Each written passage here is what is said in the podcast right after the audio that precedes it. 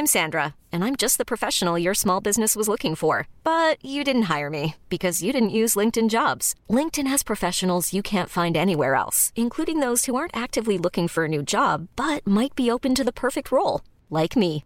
In a given month, over 70% of LinkedIn users don't visit other leading job sites. So if you're not looking on LinkedIn, you'll miss out on great candidates like Sandra. Start hiring professionals like a professional. Post your free job on linkedin.com/achieve today. Ever catch yourself eating the same flavorless dinner three days in a row? Dreaming of something better? Well, HelloFresh is your guilt-free dream come true, baby. It's me, Kiki Palmer. Let's wake up those taste buds with hot, juicy pecan-crusted chicken or garlic butter shrimp scampi. Mm. Hello Fresh. Stop dreaming of all the delicious possibilities and dig in at HelloFresh.com. Let's get this dinner party started. Millions of people have lost weight with personalized plans from Noom, like Evan, who can't stand salads and still lost 50 pounds. Salads, generally, for most people, are the easy button, right? For me, that wasn't an option. I never really was a salad guy. That's just not who I am. But Noom worked for me. Get your personalized plan today at Noom.com. Real Noom user compensated to provide their story. In four weeks, the typical Noom user can expect to lose one to two pounds per week. Individual results may vary.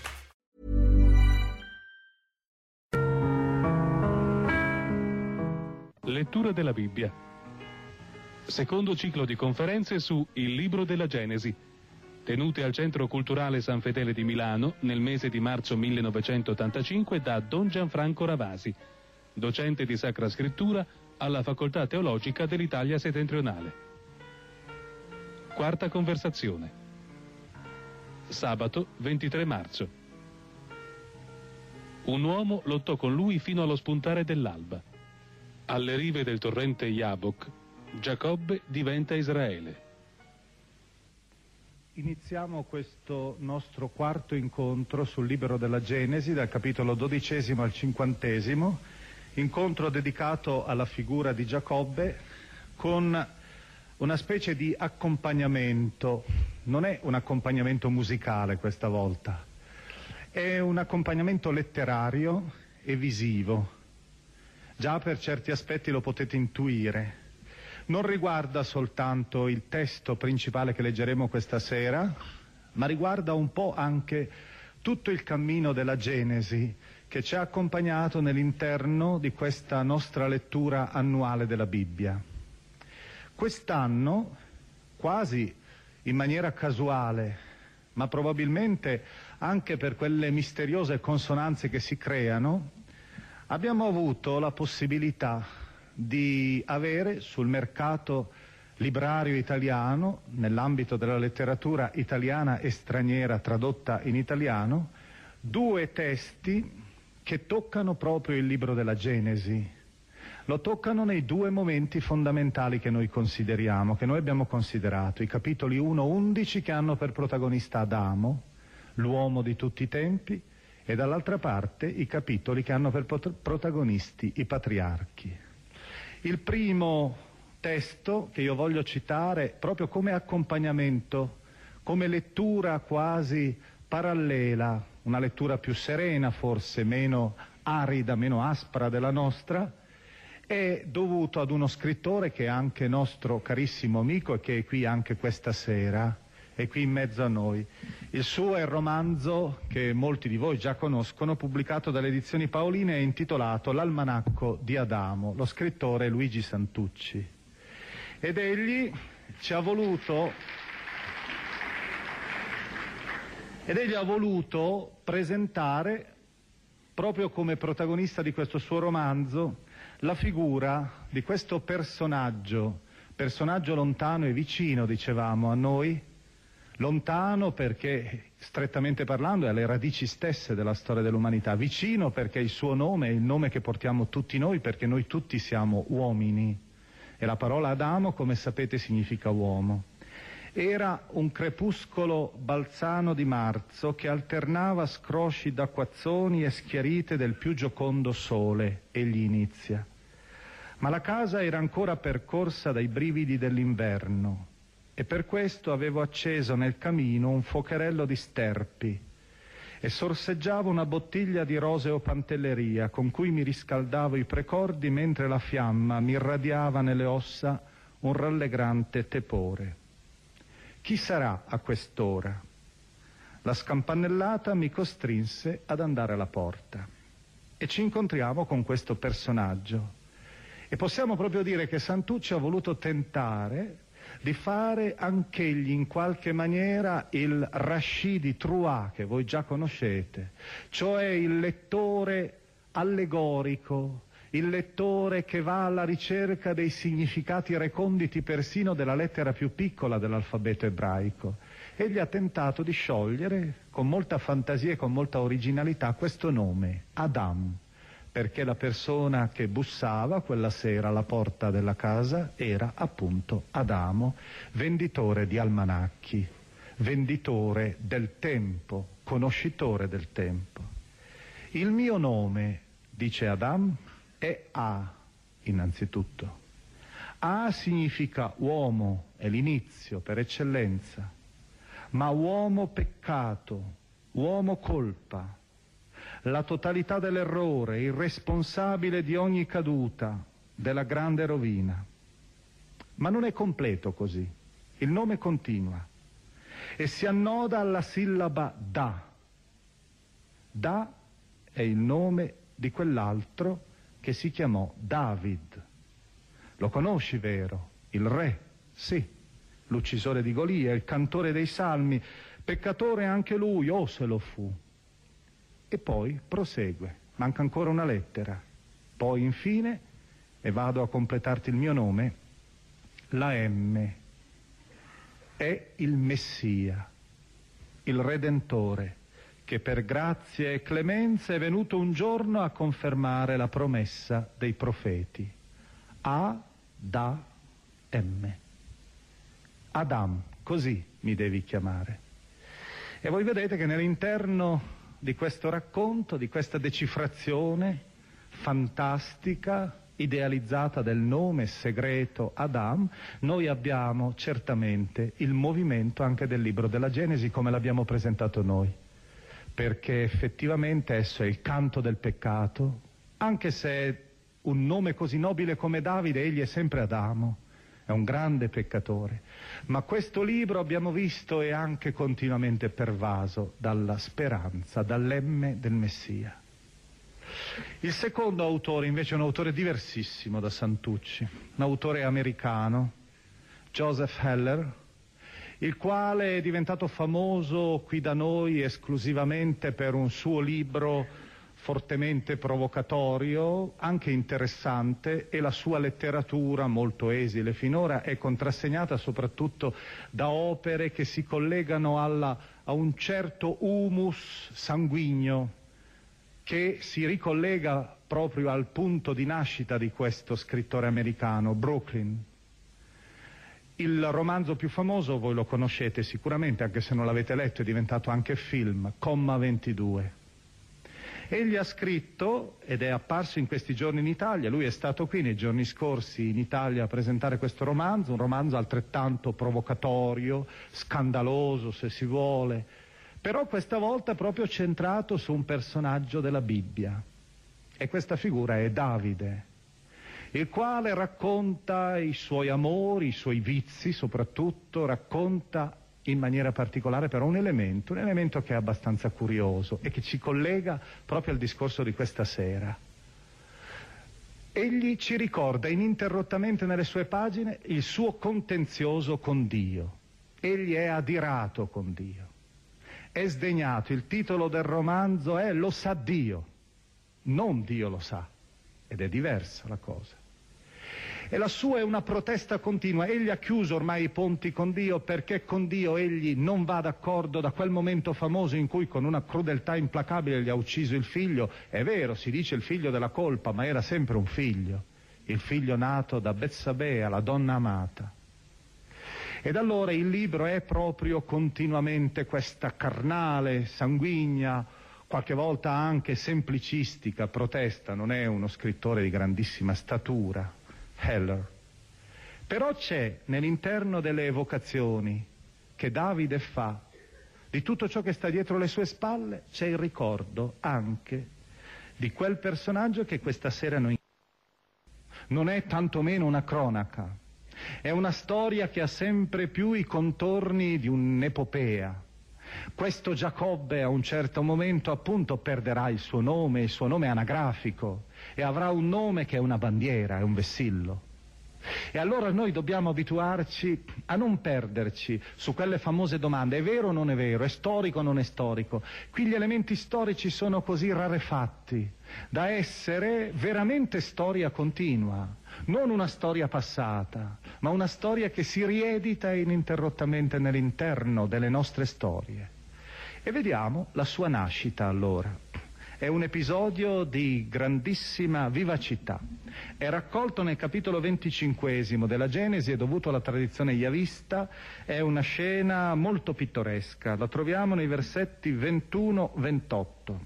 Isacco supplicò il Signore per sua moglie perché essa era sterile.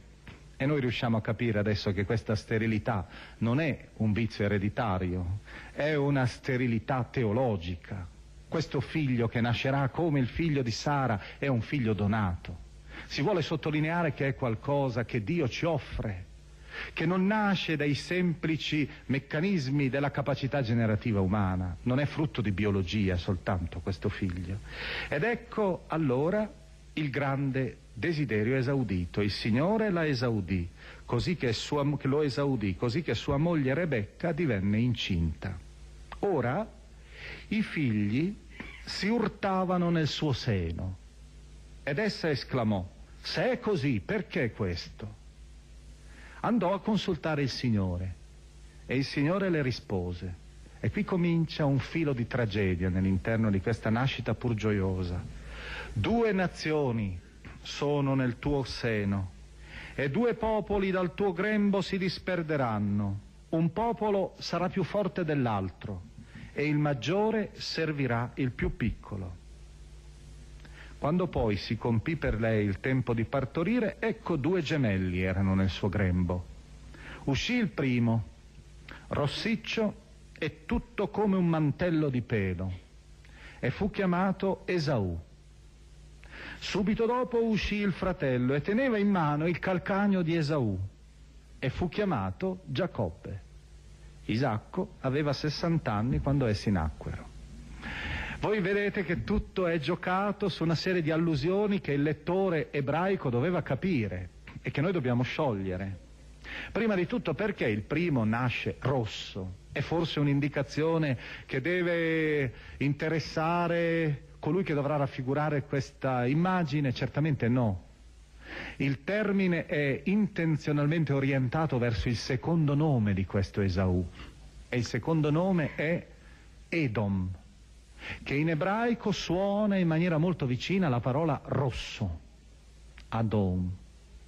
Per cui abbiamo la descrizione di una particolare, non tanto di un particolare eh, bambino che nasce, ma abbiamo la descrizione di una tribù, questa tribù terribile, che costituirà il nemico implacabile ricambiato degli ebrei, del popolo ebraico. Ricordate quella maledizione terribile che c'è nel Salmo 137 sui fiumi di Babilonia. La finale è una maledizione contro la figlia di Babilonia devastatrice, ma è una maledizione anche contro i figli di Edom che hanno approfittato del popolo fratello, imparentato, come era il popolo ebraico, per, in difficoltà per scatenarsi contro di lui, per continuare questa operazione di saccheggio e di sterminio che già Nabucodonosor compiva. E allora ecco che abbiamo questa figura che già ci ricorda, ci ricorda Edom, il nemico per eccellenza. Ma ancora, voi vedete che la Bibbia continua e dice aveva tutto un mantello di pelo, era peloso Edom. Perché? E in ebraico ancora una volta c'è il suono, un suono che rimanda alla parola Seir. E Seir era la regione in cui questo popolo abitava. Per cui vedete che in questo bambino si cerca, secondo la tecnica che gli studiosi chiamano della eziologia, cercare di risalire alle cause, si cerca di spiegare la radice di questo albero che era cresciuto ed era un albero maledetto per gli ebrei, l'albero degli Edomiti, i quali avevano delle caratteristiche probabilmente etniche e vivevano nel territorio di Seir e dall'altra parte invece comincia ad emergere, in questa lotta, in questa tensione, comincia ad emergere la figura sorprendente, quella che costituisce già per noi qualcosa di strano e che costituirà sempre qualcosa di strano, soprattutto nel secondo atto della sua vita. L'altro si chiama Giacobbe e in ebraico l'assonanza evidente è con la parola Akeb, che vuol dire calcagno. E allora voi vedete il gioco egli soppianta, egli afferra il calcagno, perché di fatti questo figlio più giovane, questo figlio che in realtà non poteva avere il diritto solenne alla primogenitura quando nascevano, c'è un altro racconto nella Genesi che voi leggerete, incontrerete se leggete di fila tutte le pagine della Genesi, in cui la, l'ostetrica, la levatrice deve stare molto attenta in caso di parto gemellare a vedere chi è il primo che mette un segno qualsiasi fuori del grembo materno, perché quello avrà diritto a quanto di più grande si possa immaginare, cioè al nome, all'eredità, al primato nell'interno del clan. E allora stavano pronte queste levatrici con un filo rosso da legare a questo che sa il primo, che sarebbe stato il vero erede. Ecco allora nell'interno di questa storia c'è già il dramma, il dramma di uno che soppianta l'altro, il dramma della violenza, ma sarà una violenza strana, perché la Bibbia in un certo senso la giustificherà. Questa capacità di soppiantare, questa capacità, diremmo noi, di sedurre, di circuire, di imbrogliare, alla fine verrà tranquillamente dalla Bibbia lodata o perlomeno non sarà oggetto di nessun giudizio critico. Ed ecco allora il secondo passo, secondo passo necessario. Questo bambino cresce, questo Giacobbe. Ed eccolo nel capitolo ventisettesimo, in scena, l'episodio è celeberrimo, non ha bisogno di essere ricordato. Isacco è ingannato da Giacobbe e Giacobbe riesce ad avere la benedizione del primogenito. Voi sentite nell'interno di questo racconto che è dovuto ancora alla tradizione yavista, voi sentite una specie di vicenda che è ripetuta attraverso i secoli in leggende, in miti e anche in dati concreti della storia. La contrapposizione dei due fratelli. Pensiamo soltanto all'episodio biblico nel capitolo quarto della Genesi, Caino e Abele. Due fratelli tra i quali scatta la scintilla dell'odio, un odio che ben presto si trasforma in sangue. Pensiamo al mito di Roma, Romolo e Remo. Ancora un'altra volta due fratelli e il sangue. Nell'interno di questo racconto noi abbiamo ancora una volta questa scintilla. Però alla fine il vero eletto risulta proprio colui che ha ingannato. Non risulta l'altro che aveva un diritto secondo la carne, diremmo noi, il diritto del primogenito secondo la sua nascita fisica. Prima di tutto noi cominciamo a sentire la benedizione e cerchiamo di capire perché, una volta data questa benedizione, Isacco si trova secco, si trova prosciugato della sua forza di benedire. Perché egli non può cassare la prima benedizione, annullarla ufficialmente e benedire il secondo, il secondo che è in realtà il vero primo, colui che è stato surclassato, superato dall'altro. Perché non lo può fare? Perché gli riserva una modesta benedizione secondaria? Sentiamo innanzitutto il racconto. Immaginate che questa benedizione deve essere respirata. Voi sentirete nell'interno la traduzione cerca il più possibile di attenuare la forza del racconto, la forza delle espressioni. È, è una benedizione però che coinvolge soprattutto l'odorato, che coinvolge la corposità dell'uomo, come lo sentono molto di più di quanto sentiamo noi, come lo sentono molto gli orientali. Siamo nel capitolo ventisettesimo, il versetto 27. Gli si avvicinò e lo baciò. Hey, I'm Ryan Reynolds. Recently, I asked Mint Mobile's legal team if big wireless companies are allowed to raise prices due to inflation. They said yes. And then when I asked if raising prices technically violates those onerous two year contracts, they said, What the f are you talking about, you insane Hollywood ass? So to recap, we're cutting the price of Mint Unlimited from $30 a month to just $15 a month. Give it a try at mintmobile.com slash switch. $45 up front for three months plus taxes and fees. Promo for new customers for limited time. Unlimited more than 40 gigabytes per month. Slows. Full terms at mintmobile.com. Ever catch yourself eating the same flavorless dinner three days in a row? Dreaming of something better? Well, HelloFresh is your guilt-free dream come true, baby. It's me, Kiki Palmer. Let's wake up those taste buds with hot, juicy pecan-crusted chicken or garlic butter shrimp scampi. Mm. Hello Fresh. Stop dreaming of all the delicious possibilities and dig in at HelloFresh.com. Let's get this dinner party started.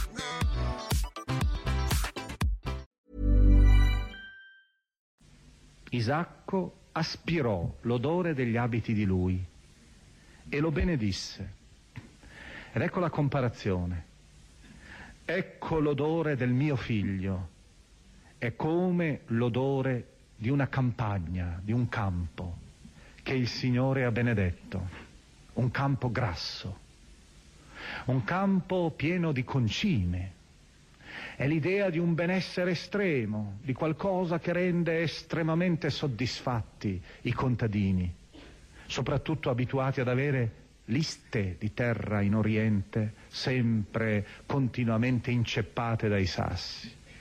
Dio ti conceda, ed ecco la benedizione, e risentirete che è una benedizione squisitamente agricola, una benedizione dell'odore dei campi, quell'odore che ha un suo fascino ancora, io penso anche per il cittadino, quando riesce a vivere in certi paesini e prova a sentire questo odore del fieno appena tagliato, l'odore della campagna, l'odore delle varie stagioni, persino della frutta avvizzita. Ha un suo sapore che è diverso da quello che si ha nell'interno di un anonimo appartamento cittadino. E allora in questo clima noi sentiamo la gioia di questa benedizione. Dio ti conceda rugiada del cielo dall'alto e terre grasse dal basso quindi, e abbondanza di frumento e di mosto. Ti servano i popoli, si prostrino davanti a te le genti, sii il Signore dei tuoi fratelli e si prostrino davanti a te i figli di tua madre.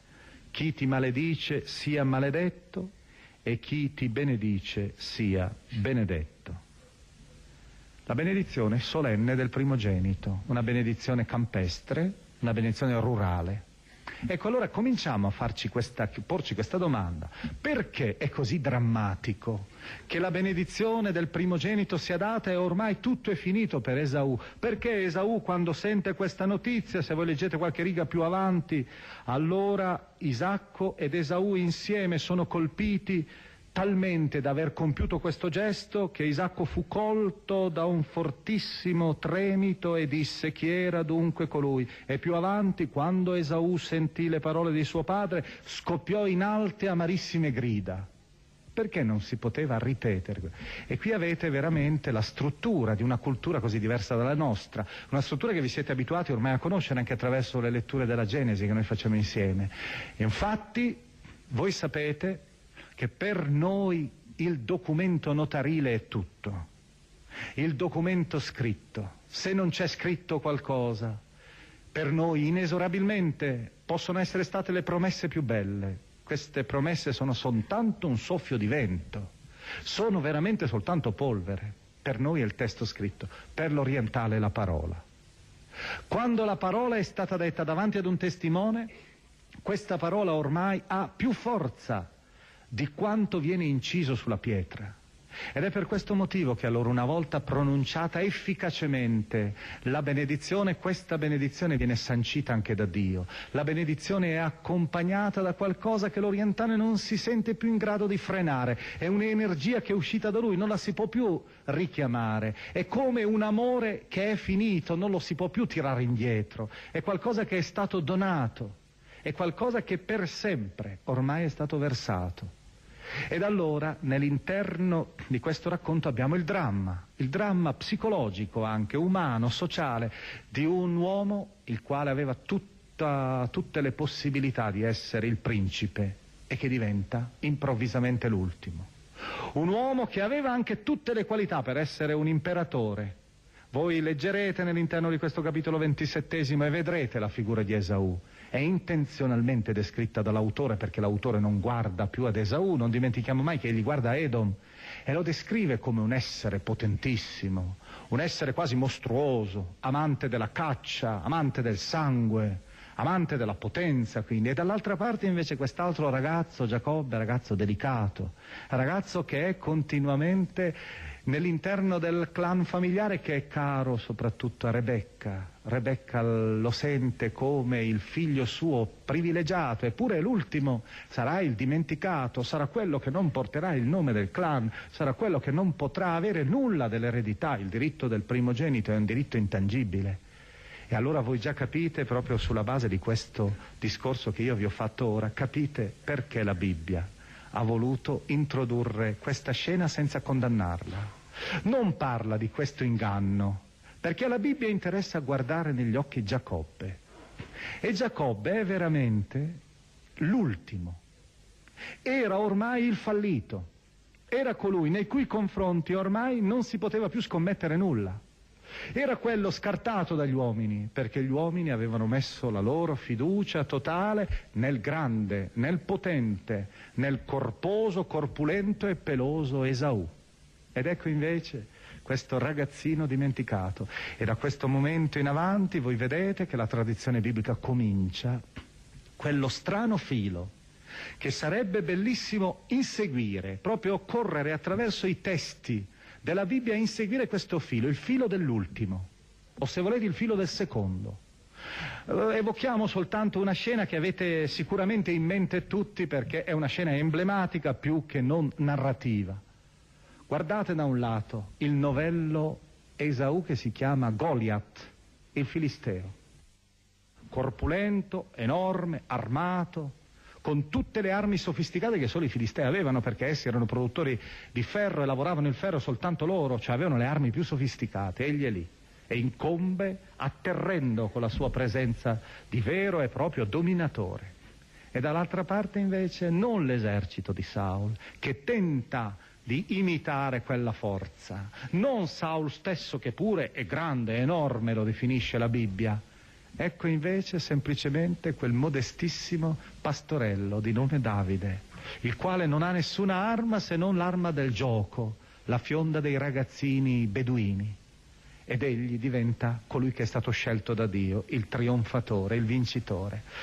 Pensiamo, io direi che possiamo raccogliere in una frase sola la storia di questo inganno letto nella sua anima profonda, al di là del modo narrativo che un pochino ci può scandalizzare, l'astuzia, l'inganno. Cerchiamo di risalire a una preghiera. Questa preghiera è detta da un'ultima, è una donna, una disgraziata nel senso pieno del termine per l'Oriente, cioè fuori della grazia, della grazia di Dio, della benedizione di Dio. Questa donna si chiama con un nome che è proprio l'antitesi del suo destino. Si chiama con un nome bellissimo. Quelli che lo portano devono essere orgogliosi di questo bel nome ebraico. Anna. Anna vuol dire la donna che è stata completamente avvolta dalla grazia di Dio, completamente Dio, insomma, guardando Anna, prova un sentimento quasi direi di passione, di amore, di tenerezza. La grazia, Hana in ebraico, Hanan, il verbo della grazia per eccellenza. Eppure questa donna è l'ultima. La sua rivale è invece Peninna, è una donna che magari non ha la grazia di Dio in questo senso, però la grazia dei figli, e questa è la prova che Dio la ama. E Anna è sterile, è l'ultima. Ed ecco allora che la sua preghiera, quella preghiera che ella fa, quando le nasce un figlio è proprio continuamente, leggetela perché voi sapete che quella preghiera che si trova nel capitolo secondo del primo libro di Samuele è il primo Magnificat. Maria non fa che imitare questo cantico di Anna del capitolo secondo del primo libro di Samuele. Ecco, rileggendola voi sentirete che tutta la trafila è proprio su questo discorso, l'ultimo che diventa primo, come dirà anche Gesù, il quale non devia da questa regola biblica le estrose scelte di Gesù di essere sempre in cattiva compagnia sono le estrose scelte di Yahweh dell'Antico Testamento. Ecco la frase mi pare più significativa per riassumere e per ricordare il valore teologico di questa scena dell'inganno. Primo Samuele capitolo 2 versetto 4. L'arco dei forti, l'arco ricordate che era l'arma ufficiale delle parate militari, era l'arma ufficiale del re L'arco dei forti degli eroi è spezzato e i deboli sono invece rivestiti di vigore, di potenza. Ebbene, passiamo ora ad una terza scena. Questa terza scena si svolge in un santuario. Voi vedete che nell'interno del racconto di Giobbe, anche se noi non lo leggiamo tutto, voi vi accorgete sicuramente che Giobbe, proprio a causa del quel nome secondo che prenderà, in quella notte famosa, Giobbe non sta facendo nient'altro che la riedizione di tutta la storia di Israele. Israele che cosa ha fatto, il popolo ebraico, di più significativo in assoluto?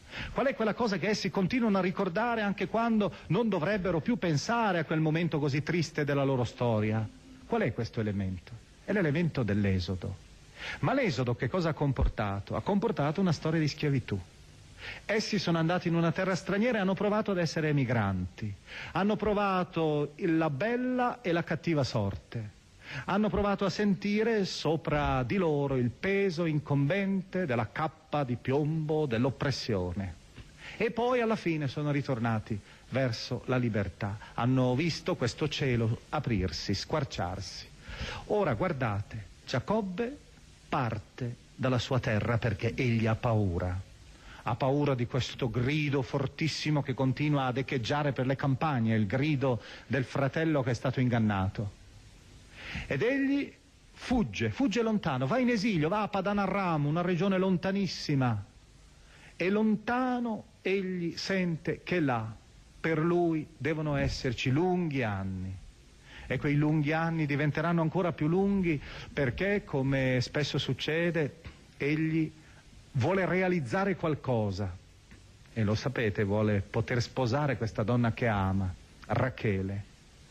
Eppure gli viene offerta soltanto all'inizio Lia. Ed egli deve aspettare aspetta ancora, sempre lì in terra straniera, lavorando, trattato in maniera ingiusta da un suo parente, Labano, il quale cerca in tutti i modi di circuirlo, ricambiandogli quello che egli aveva fatto un tempo attraverso una specie di nemesi, nemesi immanente. Egli è lì, sotto l'incubo per lunghi anni, però alla fine, anche per lui, la storia finirà. Questa storia di oppressione finirà e lui ritornerà, ecco il suo esodo come gli ebrei, ritornerà nella sua terra e potrà vivere felice.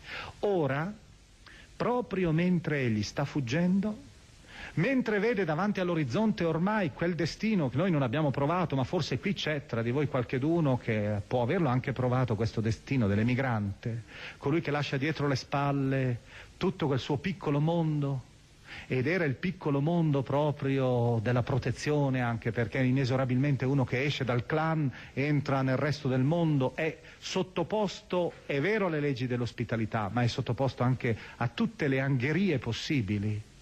Egli quindi lascia il suo passato, lascia la sua tranquillità, lascia Rebecca, la madre che egli ha amato e che lo amava, e si avvia verso questo destino. Ma già nell'interno di questo cammino, che è condotto sotto un cielo completamente oscuro, egli già ha un segno dell'amore ha un segno di Dio che non lo dimentica ed è quel bellissimo episodio che troviamo nel capitolo ventottesimo, un, un episodio ambientato nei versetti 10 seguenti, ambientato ad un santuario. Evidentemente, penso che questo ragionamento sia facile da farsi, spontaneo. Quel santuario non c'era, quel centro non c'era ovviamente al tempo di Giacobbe. È questo un modo per cercare di canonizzare uno dei più famosi santuari di Israele, che portava un nome che è, direi proprio, il simbolo di tutti i santuari. Tutti i santuari dovrebbero chiamarsi così. Quel santuario si chiamava Betel e in ebraico Betel vuol dire casa di Dio. È proprio il nome classico di un santuario. E quel villaggio che ancora oggi è stato identificato è un villaggio arabo che porta ancora il nome di Betel, in qualche modo si chiama Beitin. Attualmente questo villaggio, questo santuario che aveva attorno probabilmente masse di fedeli che andavano perché era come uno dei grandi santuari dell'antichità, l'equivalente dei nostri grandi santuari, ecco il popolo ebraico secoli dopo cerca di trovare una radice a questo santuario. E allora, ecco, cerca di metterlo sotto il patronato del padre Giacobbe. Cerca di immaginare che quando il santuario non c'era, quando era soltanto un cumulo di pietre, sia passato pieno di paure e di incubi, sia passato Giacobbe e là abbia avuto la grande visione. Quella visione che ora ascoltiamo e che è diventata giustamente famosa. Un altro pezzo, diremmo, classico nella letteratura biblica e classico anche nella storia dell'arte. Stiamo leggendo allora il capitolo ventottesimo dal versetto 10 in avanti. Giacobbe partì da Bershabea e si diresse verso questa terra lontana, questa grande città, Haran.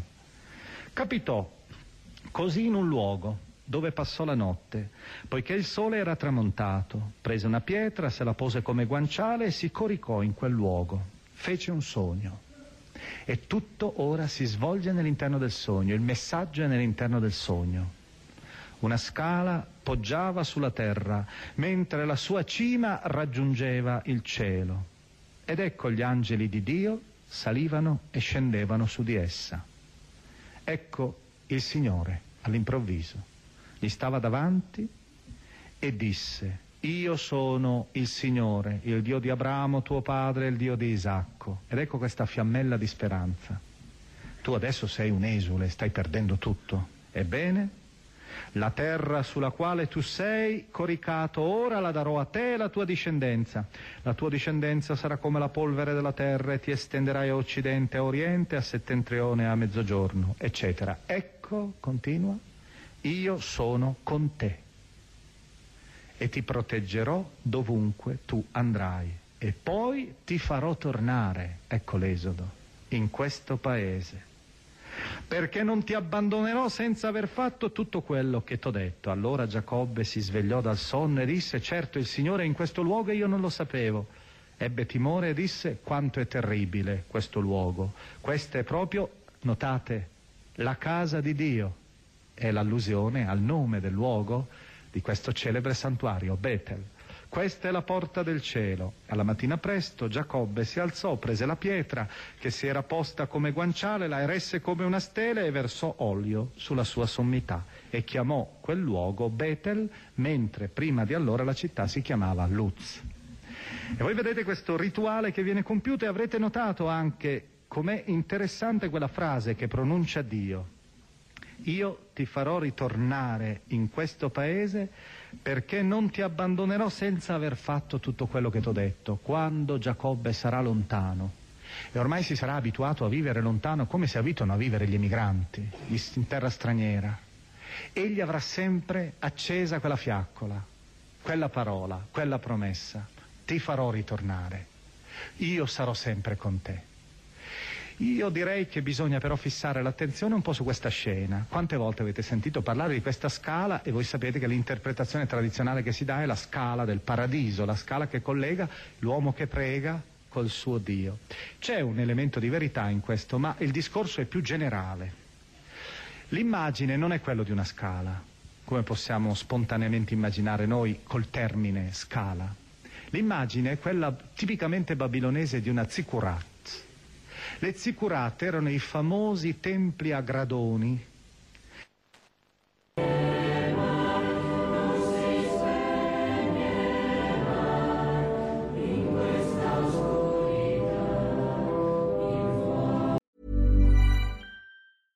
Imagine the softest sheets you've ever felt. Now imagine them getting even softer over time. That's what you'll feel with Bowl and Branch's organic cotton sheets. In a recent customer survey, 96% replied that Bowl and Branch sheets get softer with every wash. Start getting your best night's sleep in these sheets that get softer and softer for years to come. Try their sheets with a 30-night guarantee. Plus, get 15% off your first order at bowlandbranch.com. Code BUTTERY. Exclusions apply. See site for details.